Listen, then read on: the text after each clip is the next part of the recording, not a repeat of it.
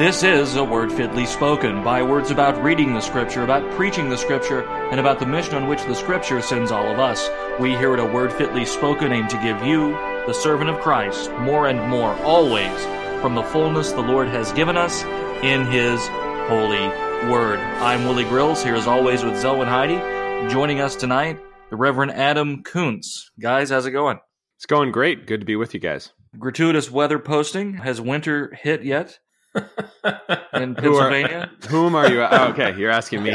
Y- We had some snow. It's mostly gone right now. It's, you know, I mean, it's November. If you read Bleak House by Dickens, you'll see what November is also like here. Well, that's an interesting comparison. Yeah, yeah, yeah. Southern England and southern Pennsylvania have kind of the same climate. So foggy, cold. Ch- Chancery courts and Sir Yeah, Leicester yeah. Dedlock Endless, everything. endless litigiousness. Yeah, sure. That's all there. Yeah. Orphans, uh, the whole bit. Yeah. And if you read Dante's Inferno, you'll you'll figure out how it is up here. So And if you read a biography of Cesar Chavez, you'll see just how it is here in my port of Iowa. Very good, guys. Good stuff.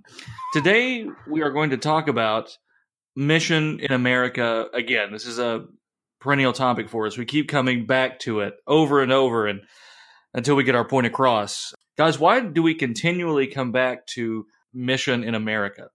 I mean, the reason we do the weather posting is because we actually care about where we live and and everything like that. I think when people think about the word mission, it's still most common for American Christians to think of that as a word about other places that uh, missionaries go somewhere where they have to wear strange clothing and eat strange foods and then they come back to America and they raise money here and then they go back to wherever they were and then they come back home which is then conceived of as a, a christian place a christianized place an evangelized place.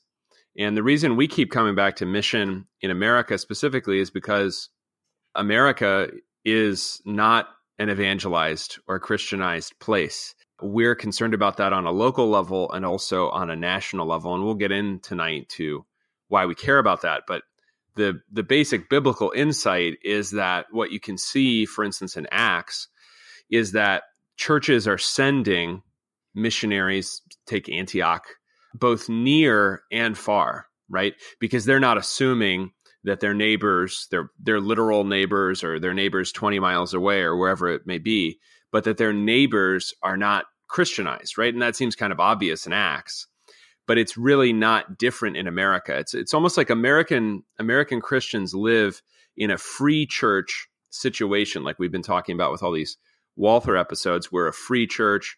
We have to make our own decisions, forge our own way. But American Christians still think like we're in a state church situation where everyone's covered somehow already by the church and the gospel. And it's just not true. So if there's a place where the gospel remains to be heard, or where increasingly the gospel is becoming absent where it was once heard, that's what we're concerned about.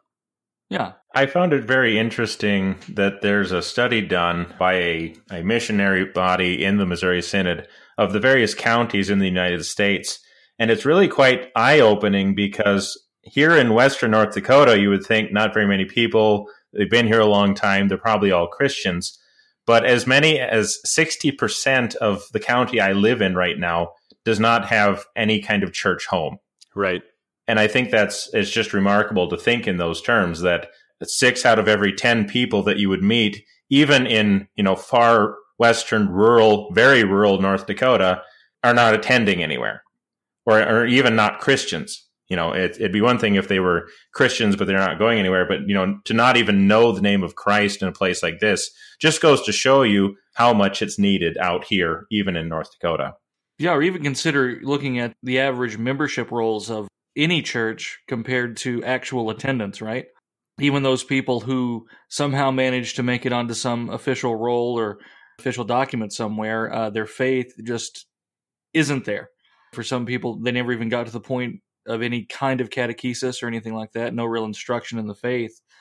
So not only are there non Christians on the other side of those doors in our neighborhoods, but we may well find a lot of non Christians, even in our own fellowship, in a way. And that's the real tragedy of it that religion has become such an adiaphoron for most people, such a negotiable, really, that it doesn't even enter in. And we're talking about regular practicing Christians here. Because, you know, even with those, you know, 60% or whatever that you would see who have no church affiliation, no church home, a lot of them would have at some point said, Well, I've been baptized, or I made a decision at some point, or a commitment at some point, but they've fallen away.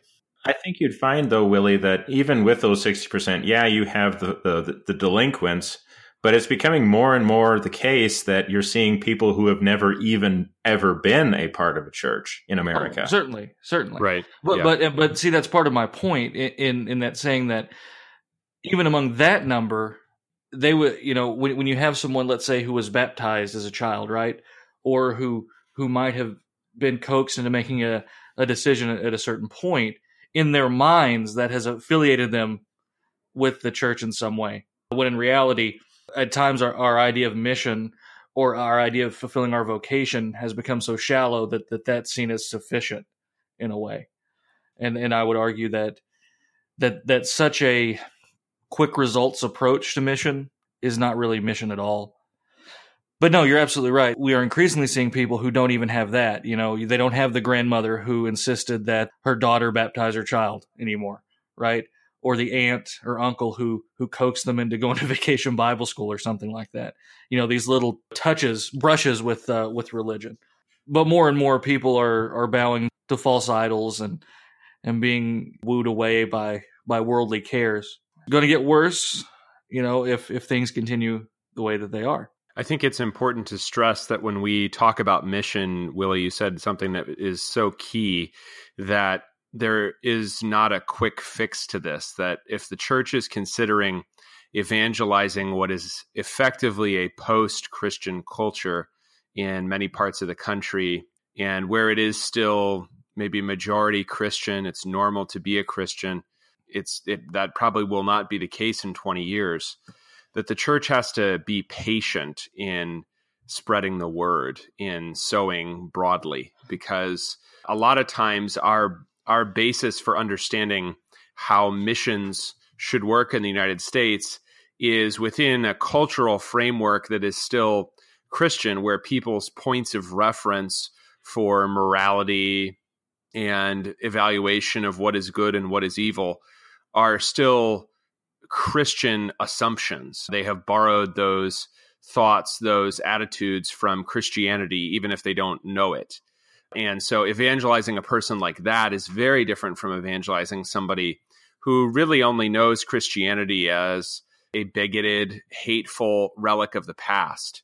You know, I mean, I don't know if you've ever had this experience, but I, I just had this today. There's a podcast that I think we all listen to, a Reformed Forum, and they were talking about when they, at the Reformation, when they changed worship practices in Switzerland. And the guy was talking about Lent in the past tense like this is what Lent was, and this is what they did when Lent was happening, you know? And he was talking about it like it was the way they used to bake bread 400 years ago or something. And it's weird because it's like, I, well, it's like, uh, I still do that, you know? but when you're, when you're talking to somebody about Christianity in the United States, a lot of times their conception of Christianity, which they've, they've probably gained from media or the internet or things that they were told probably about you know the Spanish Inquisition or how the Crusades were awful or something. Their their conception of Christianity is both shallow and negative. It's not based on basically Christian assumptions that they've picked up from living in that culture. It's just kind of negative and ill informed. And that it takes a lot of time to move somebody from that place to professing faith in Christ. Right. And, you know, that's part of the reason why we emphasize history so much on uh, Word Fitly, because an understanding of history, a right understanding of history, is essential to apologetics. Because every bit of the media, every bit of education, and really more and more, nearly every uh, branch of the government becomes hostile to Christianity and, and uses these false narratives against us. And once you repeat a lie enough times, it becomes the truth. Yep. That is right. Yep. and so, yeah, so it's it's just a it's a lot of work, a lot of work for the pastor, it's a lot of work for the layman as well to defend the faith in the midst of fierce opposition. But let's take let's take a step back then, come back to this idea of mission in America. It's still very much the case in many church bodies that an the emphasis is on international missions, overseas stuff. We all of a sudden become Jimmy Carter and want to, you know, kind of ignore the mess at home and and look look abroad, you know, for our success. And so we would advocate that we should actually flip that around. That your duty to love love your neighbor means the one who is actually closest to you first. It doesn't mean we neglect international mission and overseas work. However, we would say that there is a primacy to reaching those in your own home. Yeah. Yeah. No, just just to continue Bleak House because it is November and it's my favorite Dickens novel. Bleak House has a really great example of loving those far away but not at home in Mrs. Jellyby who is very busy all day long writing letters in order to relieve the situation of the natives in West Africa.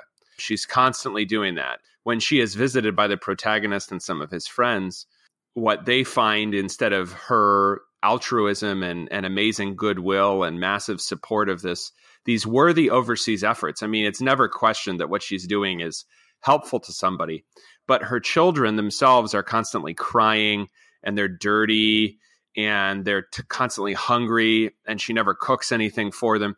She's not taking care of them. So she may love very much people she's never met and never will meet, but she's failing to love those who are right in front of her. It's sort of a missions version of how can you say that you love God whom you have not seen when you do not love your brother whom you have seen. If you don't understand that your actual neighbor in your neighborhood needs the gospel, how can you claim to care so desperately about the gospel for people whom you will never meet when you are starving the man down the street of the bread of life?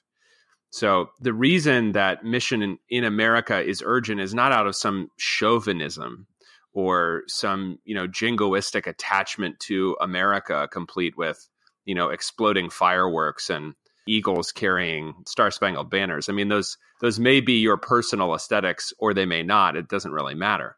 It's it's be it's simply because we're here. It's simply because we're here. And I would just add, and these are our people that that God has called us to be in, around, and of. But first, but first and foremost, yeah, it's because we're here. We we labor in the place that God has placed us. But at the same time, I do want to stress an actual love and affection for neighbor love and affection for for your people, your fellow well, citizens. Even even in the book of Acts, you have Christ himself commanding the mission to begin in Jerusalem. So it's not like Jesus said, you know, okay, you need to go to Rome first and then come back. no, he says begin right. where you it's are. Like Jesus said, it's not like Jesus said, well, they already have the word. Time they didn't receive it, obviously. See, look at my side, my hands. So you guys need to move on now passing showers and such. I think that the only reason to neglect mission at home is because of a a presumption that the church will always be here, that the gospel will always be here, and that it all got here just kind of by osmosis or historical happenstance. And when you when you read about early missionaries in America, the the sacrifices that people made in order to reach people on the frontier at the various stages of the frontier moving westward or the labors that people had, you know, preaching in in barns and open fields and wherever they could get an audience. You understand how much work it took to get the relative density of Christian churches in the United States that we do possess. So it's important to understand that complacency only ever exists as a kind of spiritual sickness, and that complacency did not build any of the things that we currently enjoy to the extent that we still enjoy being the church in the United States. Yeah, you know, even if there was some hypothetical situation where Christian dominion has become so successful that society is, for all intents and purposes, Christianized, there would still be a need to continue to preach the gospel. There would still be a need to call people to repentance and to declare the good news of Jesus Christ. So in times of of much and, and in times of little, our work is is very much the same. Our optics and our tactics at times have to change.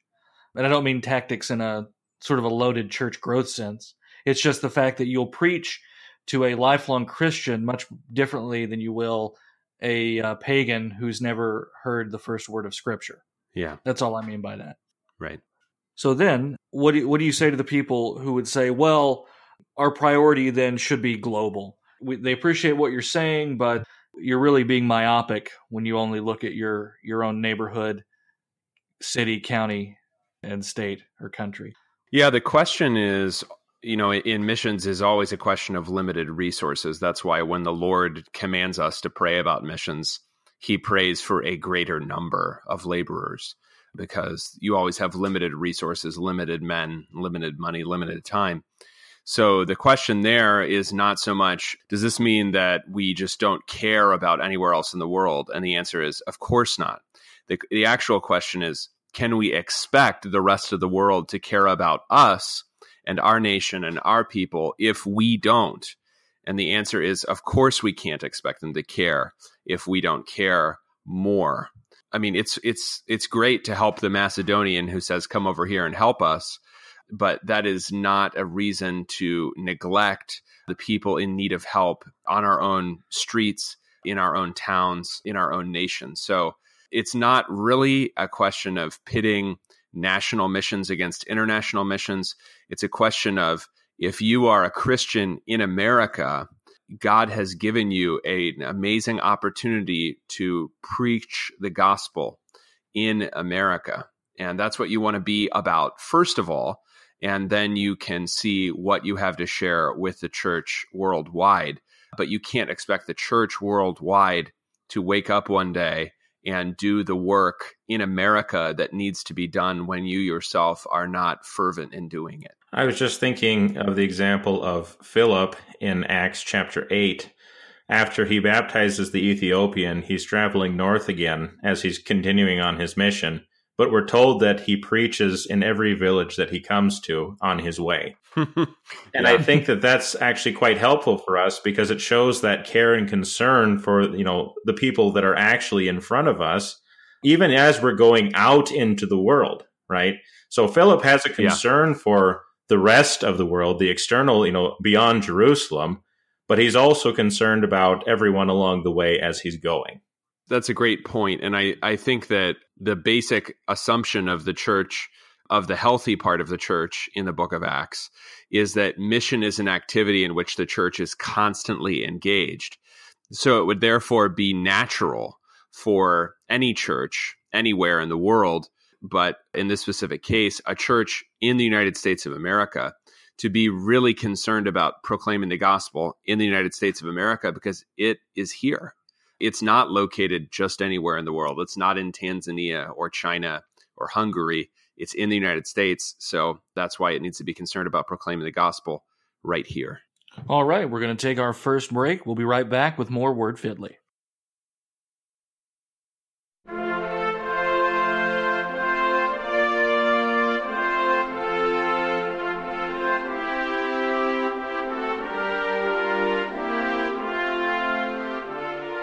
As for God, his way is perfect. The word of the Lord is tried. He is a shield to all them that trust in him. The book that sits on your shelf, the one gathering dust, word fitly spoken, asks you to once again take up and read. Hear the words of the only wise God and be saved. We'll be right back.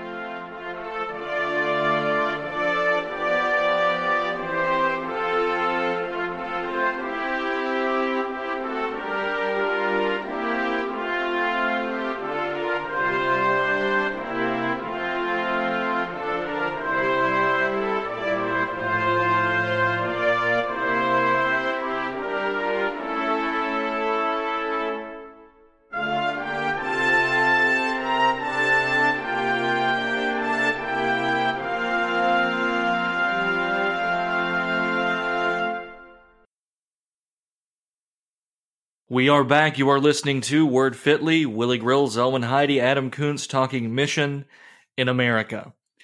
Now, as alluded to in segment one, we are seeing the increased secularization of American culture. As the culture slides into degeneracy, so too does the church in many respects. Now, this isn't an invisible, you know, not the invisible church, but you know, the church as a as a physical entity, as a nonprofit organization, shall we say, is becoming increasingly secularized. Now, we understand that in a political sense. But, guys, what do we mean when we say that the church is becoming secularized? Secularization is a process of gradual devolution out of some kind of model of life shaped by Christianity and especially by Christianity's supernatural claims and worldview on the basis of scripture as it developed in the West within the early modern period, secularization, which has continued apace in especially Northern Europe and North America, as well as the Anglophone colonies, Australia and New Zealand. Secularization is a movement into a way of being in which nothing has any particular reference to the transcendent or the supernatural. And by nothing, I want to stress not just people's daily lives. Like they go through their whole life, their job, their marriage, family, everything, and they never kind of quote come back to church or become in a former days parlance seekers. They may have some spiritual practices in the sense that things like Reiki healing and crystal healing are bigger in Portland than they are in Nashville. But secularization is not not only individual life, but corporate life, public life, the government, public organizations, education, having no references whatsoever to religion, the transcendent, any kind of God, anything like that. And this is hotly debated within the academy about what the meaning of secularization is and and how exactly it takes place. But its fact within especially northern and western Europe and North America and Australia and New Zealand is, I think, indubitable. Scholars will talk about different secularisms what happens when in a Muslim country people become less interested in religion just generally. And that looks different than in, you know, if we're talking about Northern or Western Europe or North America, mainly Protestant countries. But the draw away from religion, having any reference, anything to do with life whatsoever, is what I mean and what many mean when they talk about secularization. Okay. So then, what does that look like in the church today? in the church, that means that we I, I, I think I think we especially have trouble conceiving of what to do with it because it feels like when we're evangelizing people, we have to introduce them to a whole you know, it's it's it's like selling steak knives. You know, I I I have never really worried over much about the sharpness of my steak knives. Maybe that's a personal failing of mine. Adam only eats hamburger steaks. So. Yeah, I only eat hamburger steaks. Yeah, I mean, I'm just whatever. I mean, I actually only eat at Chick Fil A, so it's like it's not a big deal, you know. And he fasts on Sunday. Works out great. I yeah I, yeah exactly. At least before communion, so it's all good. And but so if you came up to me and you're like, they're made in Japan and they're used by these hibachi chefs or something, it's like it, it really doesn't matter to me, you know. And I think when I think a lot of times when the church the church knows how to talk to people about things like what are you going to do with your with your fear of dying or or or do you have trouble believing that God loves you? Well, that's not really a question for a lot of people. I mean in in a secularized society, a lot of people are never wandering about the things that the church is talking about on Sunday morning. And it has a lot of things to offer to people that the church historically was almost uniquely offering, like social cohesion, interesting public discourse, a framework for how to think about the events that happen in your life. You know, those sorts of offers are available in a multitude of places. I mean, they don't you don't have to go to the pastor to get those kinds of that that kind of advice or provision of some kind of outlook for how to organize your life. You can get that kind of anywhere. So I think secularization within the church involves not only our own complacency within a society that tolerates us but finds us irrelevant, it also means that we don't really know what to do because we don't know how to make people care about something that they've really never thought about. I you know I think I think that there are good answers to what we do do about that, but I think that that's kind of just to start off the discussion. That's the problem we're left with. We really don't we don't know what to do about it. It's unfamiliar, it's strange, and it feels artificial to try to make people care about God or Christ or justification or any of the terms that we use when they seem basically interested in fulfilling their consumer desires.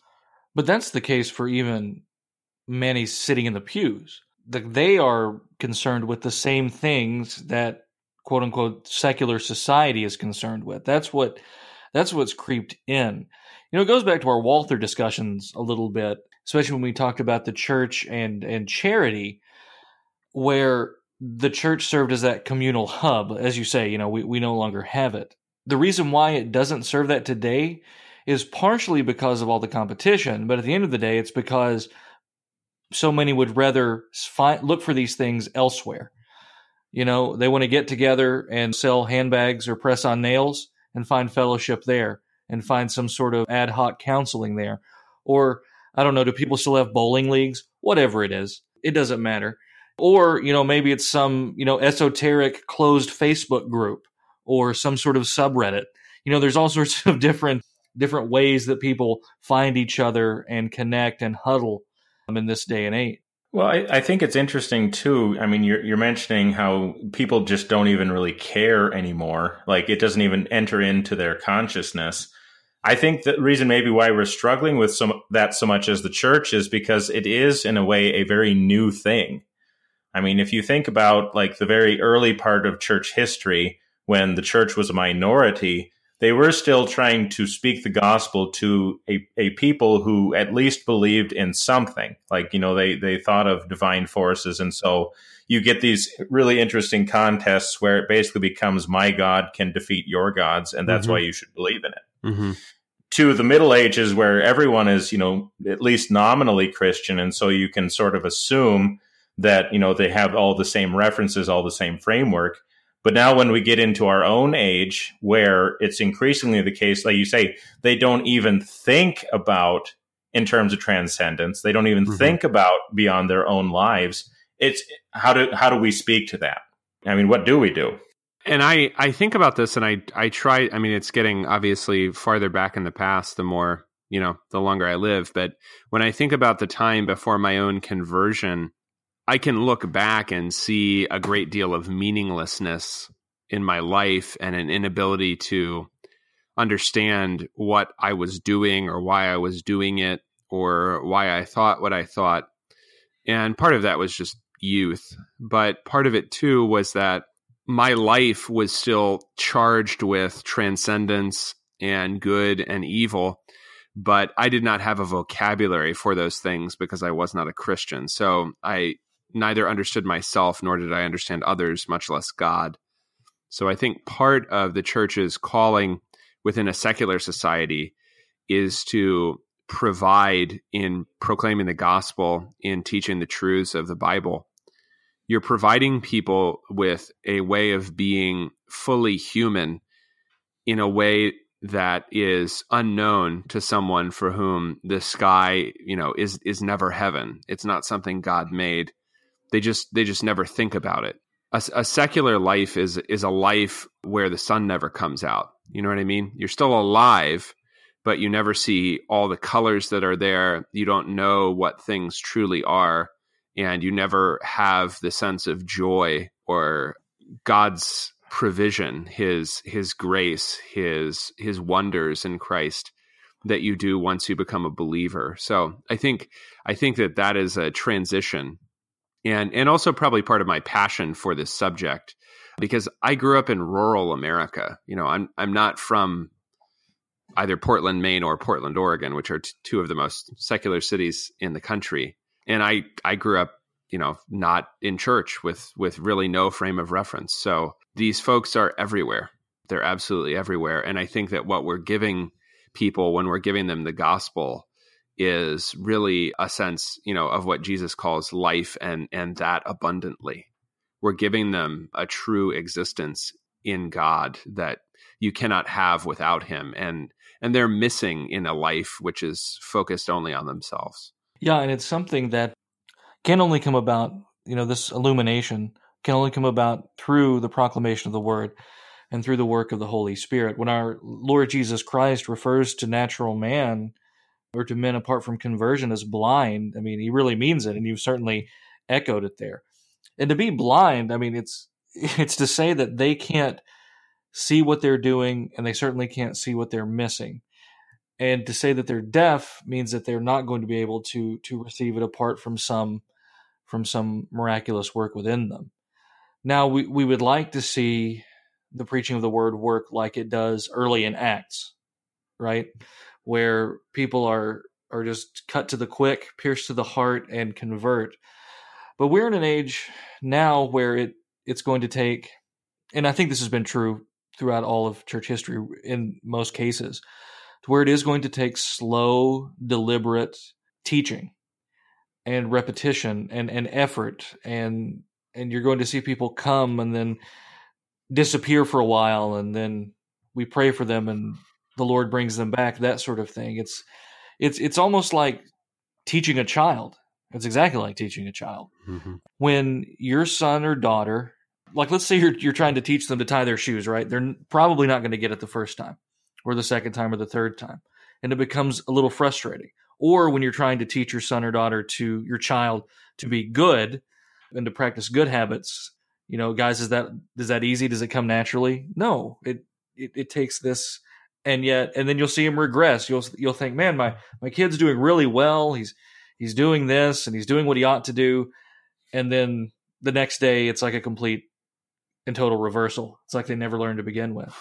So we need to be to be ready for that and to uh, expect frustration. I think what happens a lot of times is that a pastor will basically take questions or any pushback as some kind of an affront.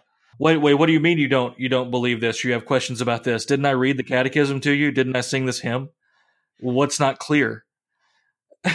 and we have to remember that we're fundamentally changing the way that this person is thinking. Their entire world is being turned upside down and reshaped by the word of God. That takes patience and and practice and a lot of grace. you know, but but that does that that happens, you know, and, and and we can fall into that trap too just as easily. Like, well, how is this not clear to you? Well, once again, we're talking about a complete reorientation here. You know, you wonder with society as secularized as it is, you know, what are the hope what's the hope of taking a new convert from a spiritual babe to a believer who who is now craving meat? And it's really an uphill battle it's really an uphill battle. And I don't want to turn this into just an academic exercise or, or merely a classroom exercise either, because there does need to be a bold and oftentimes public preaching of the law and the gospel. Now, would you guys agree with that? I know it doesn't quite work as well. You know, this isn't Whitefield days, but do you still think there's a place for the public proclamation, speaking truth to power where we have to in current year America? I mean, I, I, I think I think it really depends on what your public setting is. You know, I mean, if you will be listened to when you're doing that public proclamation, or if it is just the case that you know, as I do when I see people in you know Philadelphia or Lancaster or whatever, I I just walk by them. You know, I'm not going to stop and listen. There's a guy that actually does that on the the campus that I attend in Philadelphia, and it's a public university, so he can come there and he's just kind of infamous among the students. I mean, nobody listens to him. They just make fun of him. I don't I don't know if he'll be effective. I I just haven't seen it so far. Well, I mean, a lot of that a lot of that kind of thing has been ruined by crackpots and and and, uh, and other various and sundry hucksters too. So yeah, I don't want to, but I don't want to lump all that into. But it does seem that we're coming more and more to a time where we're going to have to be bold about this. And and honestly, preaching is foolishness to those who are perishing.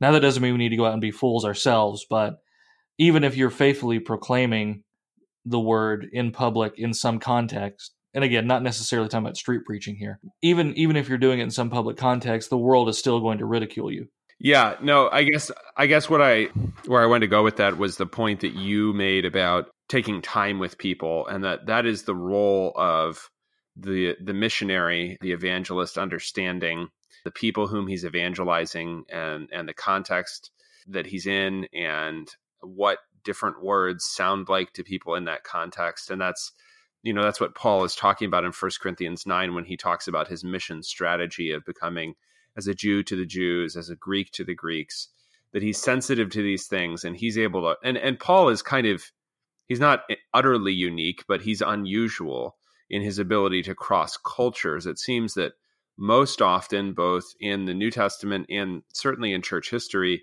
it's the case that the most widespread evangelism happens when people from within that culture, from that place, Americans to Americans, Hungarians to Hungarians, Turks to Turks evangelize one another. There's a lot of examples of this that I can think of, but it seems most effective not when we wait for someone to come from somewhere else to help us, but if we are aware of the gospel to begin at home evangelizing our own. I mean, I'm I'm thinking about the example of Ethiopia under persecution under the communist regime called the Derg Ethiopia had been a place that Protestant missionaries had been working in for 80 or 90 years at least by the time the Derg came to power. And they had had some success, but it wasn't out- outstanding. But the key thing is that evangelism was the job of the European and, and after the Second World War, American missionaries.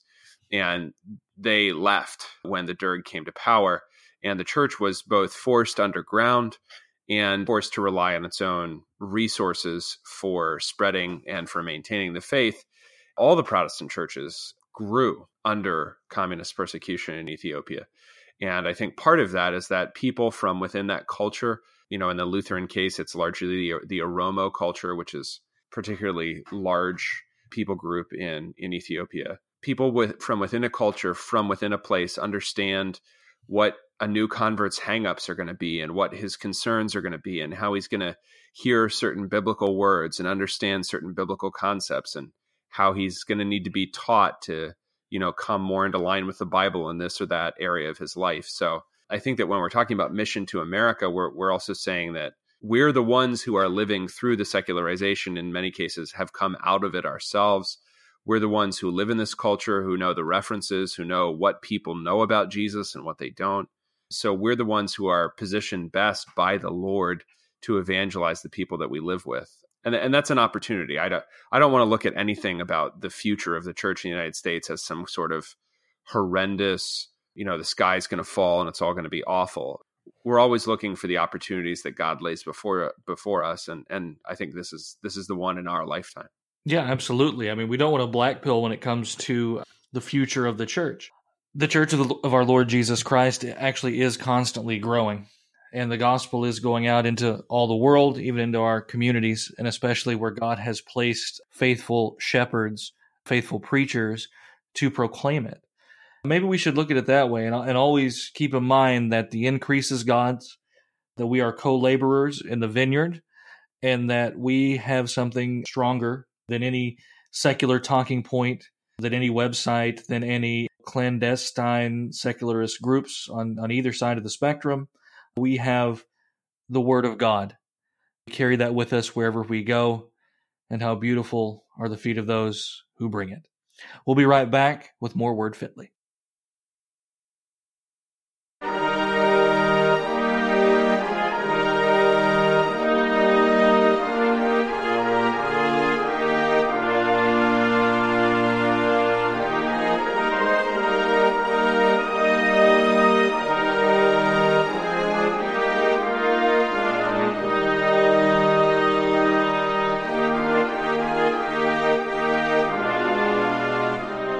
Every word of God is pure. He is a shield unto them that put their trust in Him. The mission of Word Fitly Spoken is to put the Word of God at the center of all of life. To find out more, check us out at wordfitlyspoken.org.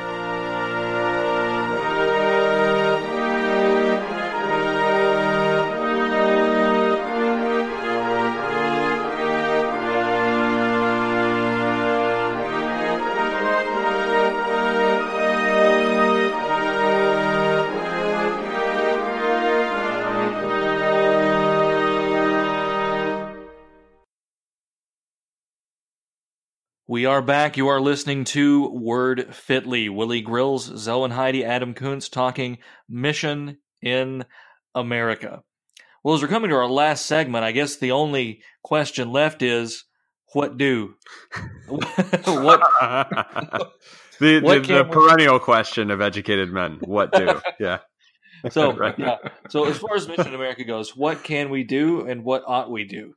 I hope that nothing we're going to say in this segment sounds trite to anyone. I the thing that I always worry about in talking about mission or when we say another thing that Word Fitly Spoken talks a lot about is reading the Bible. You know, it's like we're we're always talking about this stuff, but the reason we are is not because we find it trite, but because we find it rare. So the stuff that we're talking about in this segment is we're not saying just for our own health or because we like to re- repeat ourselves. It's because we think it's basic and important. It's sort of like fundamentals, right? You can have memorized the whole playbook, but if you didn't work out, you're not going to be a very good football player. You know, it's just that's just the facts.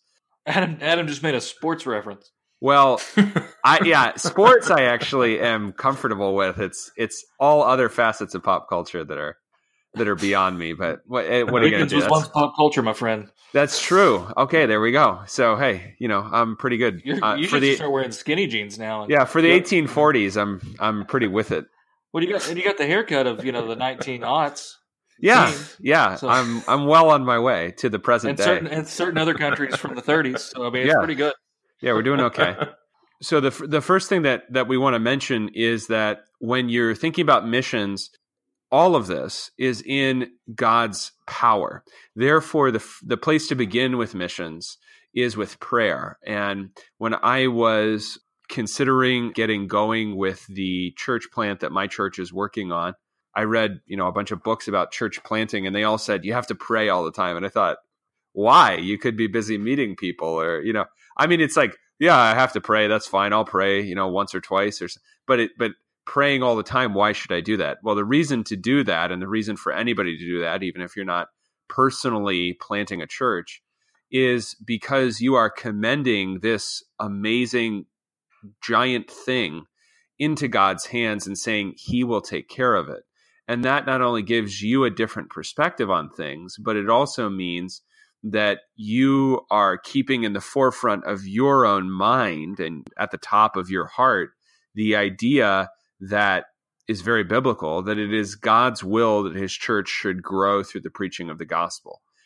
Also, here. So, the reason to start with prayer is because it's basic to understanding truly what God wants to happen in the world. You're going off of his word, you're going off of his command to teach all things, teach him to observe all that he has commanded us you're you're taking from his word you're taking his his express will that the nation should glorify his name and praise him and you are turning that into prayer and saying glorify your name among the nations. Proclaim your gospel. Proclaim your mercies. Do that here. Do that for my neighbor down the street. You're taking those things in prayer and that that affects you that affects the church and ultimately that affects your neighbor because the prayer of a righteous man avails much. Zoe, any comments? No, I mean I think I think that's right on the money because if we aren't in prayer and if we aren't expressing our dependence upon God in all things, let alone for church planting, I mean we're we're just trying to do it on our own and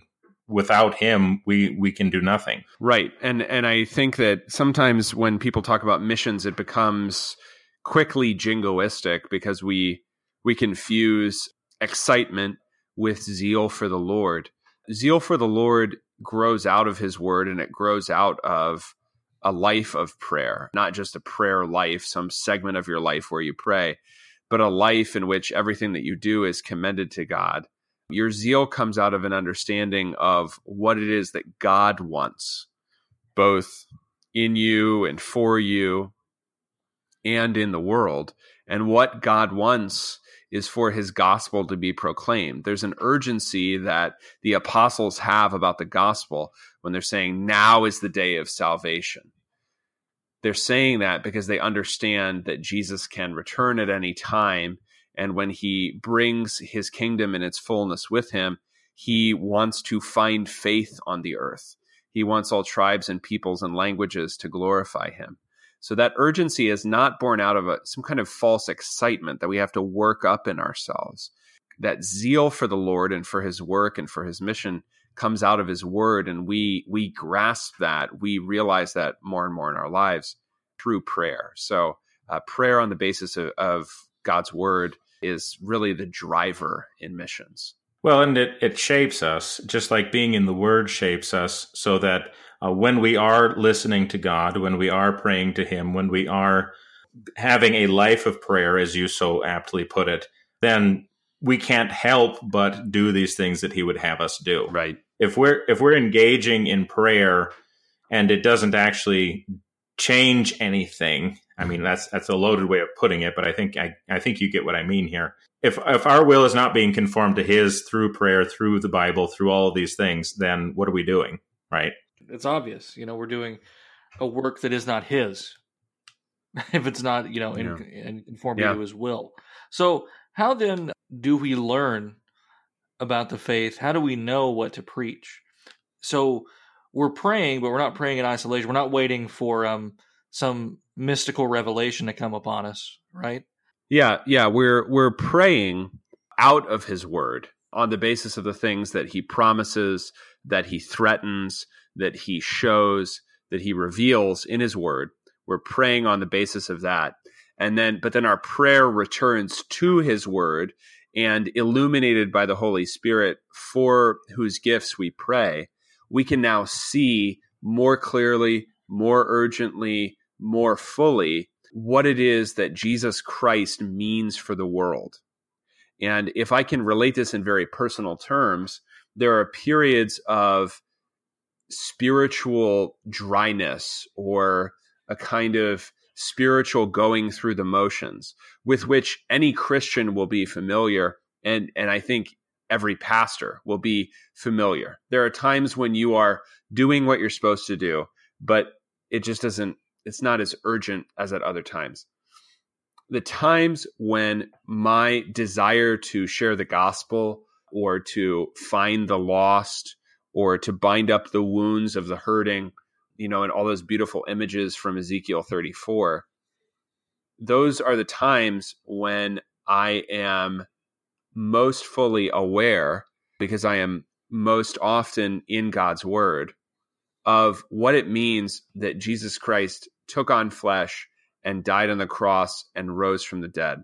And again, all that just sounds so basic, but it is simple yet profound that any of those things happen, that God has done those things for you.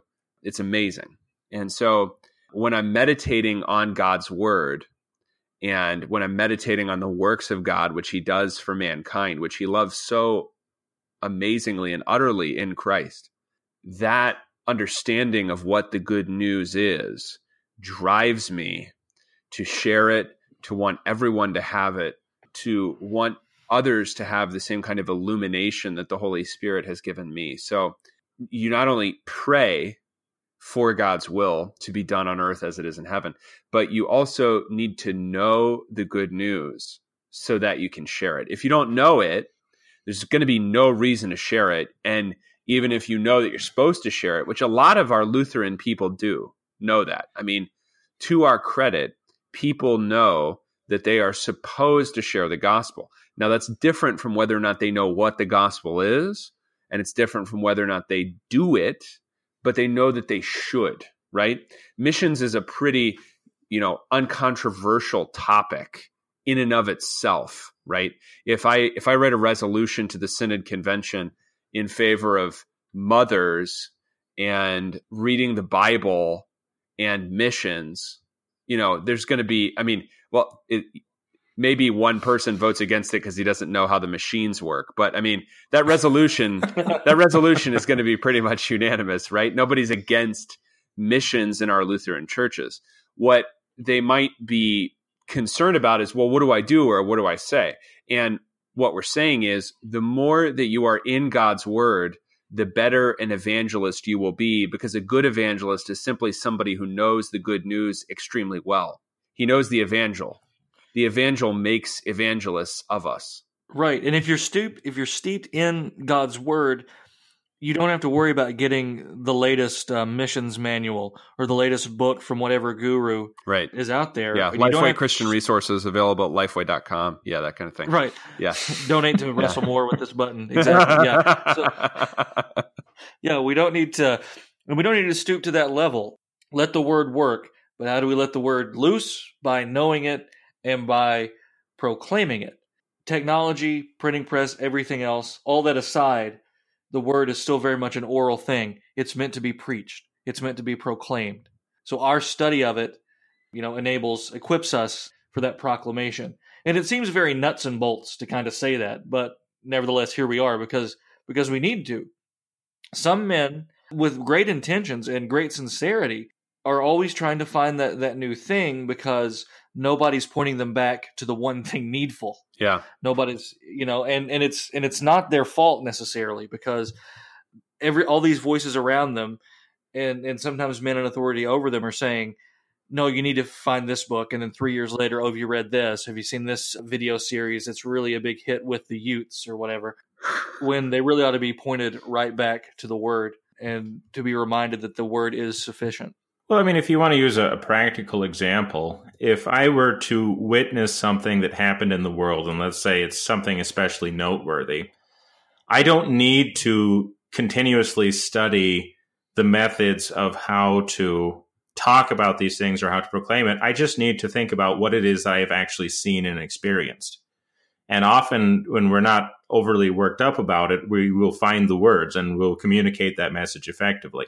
Now, is it important to think about how we do things? Of course it is. Sure. But when we have the the zeal that comes from just being knowledgeable, just comes from being excited about something, you you'll find the way.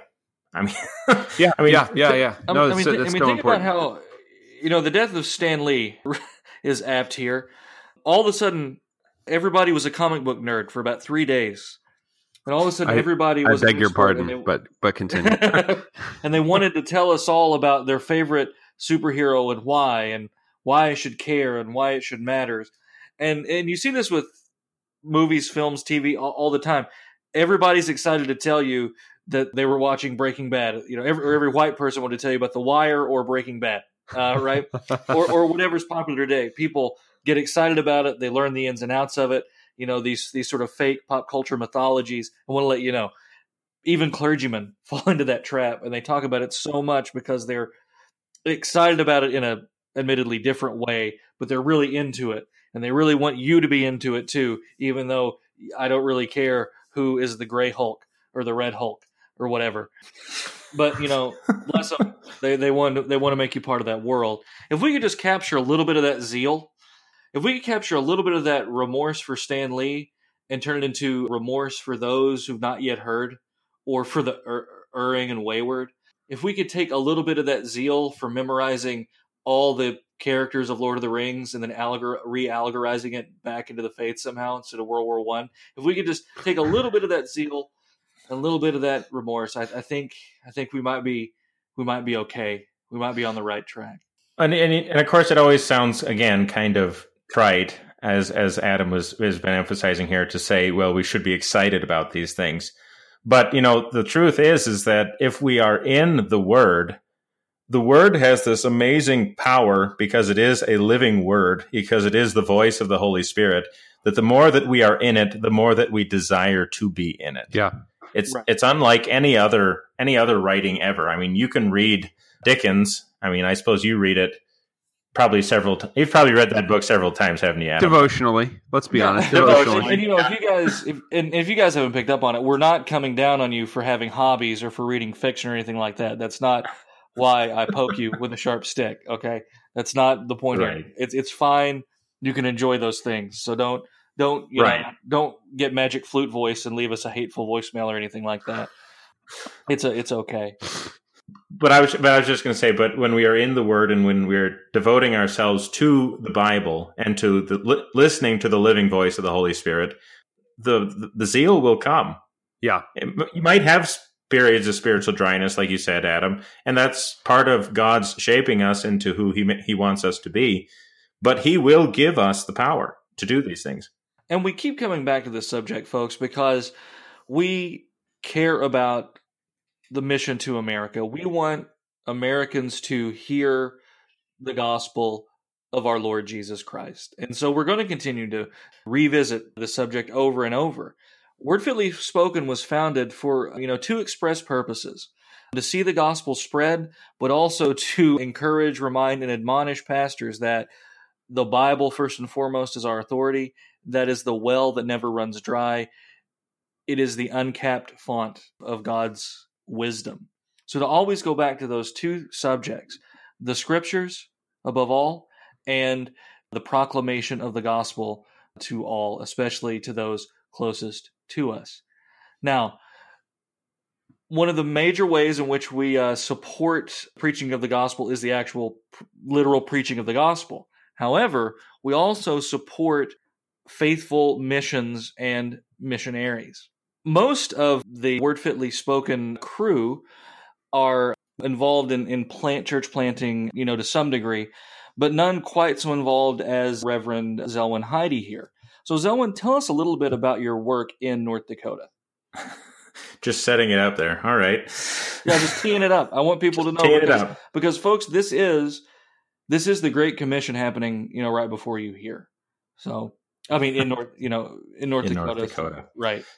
Right, right before four people. Yeah, those four people yeah. are seeing it. Yeah. Well, the the work that that the Lord has called me to do in Western North Dakota is to bring the gospel to a, a pretty wide ranging area. I mean, I guess I'm not really exaggerating when I say that people are, are spread out out here. And on top of that, dealing being in the middle of the, the Bakken oil boom has changed the, the face of this area to to a large extent, but not completely. So that there are a lot of people in this area who are either not part of a church or or who have never heard the name of Christ in any in any appreciable way. Like I mentioned earlier in the episode, some 60% of this county that I live in, which incidentally is about the same size as the state of Delaware, but that's that's neither here nor there. Some 60% is have, have never heard of Christ, or at least are not going anywhere. And so there is a, a great need, even across these great distances, to proclaim the gospel of Jesus Christ. What, what do you want me to add to that, Willie? Um, well, no, that's that's very good. Who supports the mission? We had been receiving support from the district up to this point, but now we are becoming self-supporting. And so we are looking forward into the future about, you know, how that's going to work and the, the kind of work that needs to be done and, and picking up new avenues for proclaiming the gospel and getting into the communities that we haven't done before. And I think Sure. So if I could translate your polite Norwegian, you're 100% relying on the support of donors. Now, yeah. And now, and you're raising your own support, and and we you want to see people uh, true or false. You want to see you know people partner with you so that we can get the gospel out to the to the good folks in the oil fields of North Dakota. Well, of course, yeah. I mean, it would it would be nice to to find those partnerships and to talk about you know what needs to be done to help support this mission because i mean things will be a little tight sure so if people want to learn more where do they go? Do you have a website? Yeah our website for the the three churches that i serve although that is always kind of spreading out is badlandslutheran.org and we will we'll put a link to that somewhere in the show notes i'm sure. Sure. And that that talks about the two churches that I serve, and then also the the mission itself in uh, Watford City. So, so Zelwyn, when you're when you're riding your circuit, what's an average trip for you? In miles and in time and in time? On Sunday, or what are we talking about? Just, yeah, okay. What's a typical Sunday look like for you? Sunday would be approximately 150 miles. So you're driving 150 miles on a Sunday right? What about to visit your shut-ins and, and to just make general pastoral visits? Currently, the three that I have take me about 230, 250, somewhere in there. Yeah. So what what would that be in hours? Just oh, just in terms of sheer hours. I mean, it would be well. It depends on how fast you drive, right? Uh, three uh, three to four hours just driving. Yeah. So you're looking at you know three or four hours of travel. You know, in in in modern day America, just to carry out your vocation and go and do that and uh, a lot of people what's what's always the joke you know, seminary placement interviews and just before call night, they, they, they, they pretend that Western North Dakota is some kind of no man's land and it's kind of ridiculed. Like, you don't want to go out that way. Well, the Lord put, the Lord did send Zelwyn out that way. And why? Because those people need to hear the gospel of our Lord Jesus Christ. And it takes someone with a lot of nerve and a lot of zeal to make a four hour trip in a North Dakota winter. You know, and I'm not trying to toot his horn here, and he always has his bearskin in his trunk, I'm sure. But this is this is the kind of work you are seeing a, an evangelist going out, running his, you know, wearing out his odometer, uh, hopefully not wearing out the gas pedal too much, but um, you know, going out and doing that, and you know, we would like to see, you know, you guys check it out. Go to the website, see what they're doing, see if it's something that you would like to support certainly be praying for the mission there in North Dakota. And if you decide you want to commit more than that, I'm sure that Zelwyn would not refuse. Guys, any last words before we uh, close out this episode? Thanks for having me, guys. I would say that if you have a, a beating heart within you and you understand what what light Christ has brought into this world by his by his coming, you want to support missions like Zelwyn's because you know how costly and precious Christ's blood and, and death and resurrection are for you. And you know that you want to support anyone like Zelwyn who is giving that to other people, giving them the very light of life. Remember, folks, how then can they call on the one in whom they've not believed? And how can they believe in the one of whom they have not heard? And how can they hear without a preacher? This has been a Word Fitly Spoken. If you like what you heard want to learn more, check us out, wordfitlyspoken.org, facebook.com slash wordfitly, or Twitter at wordfitly. I'm Willie Grills here with Zelwyn Heide and Adam Koontz. God love you and God bless.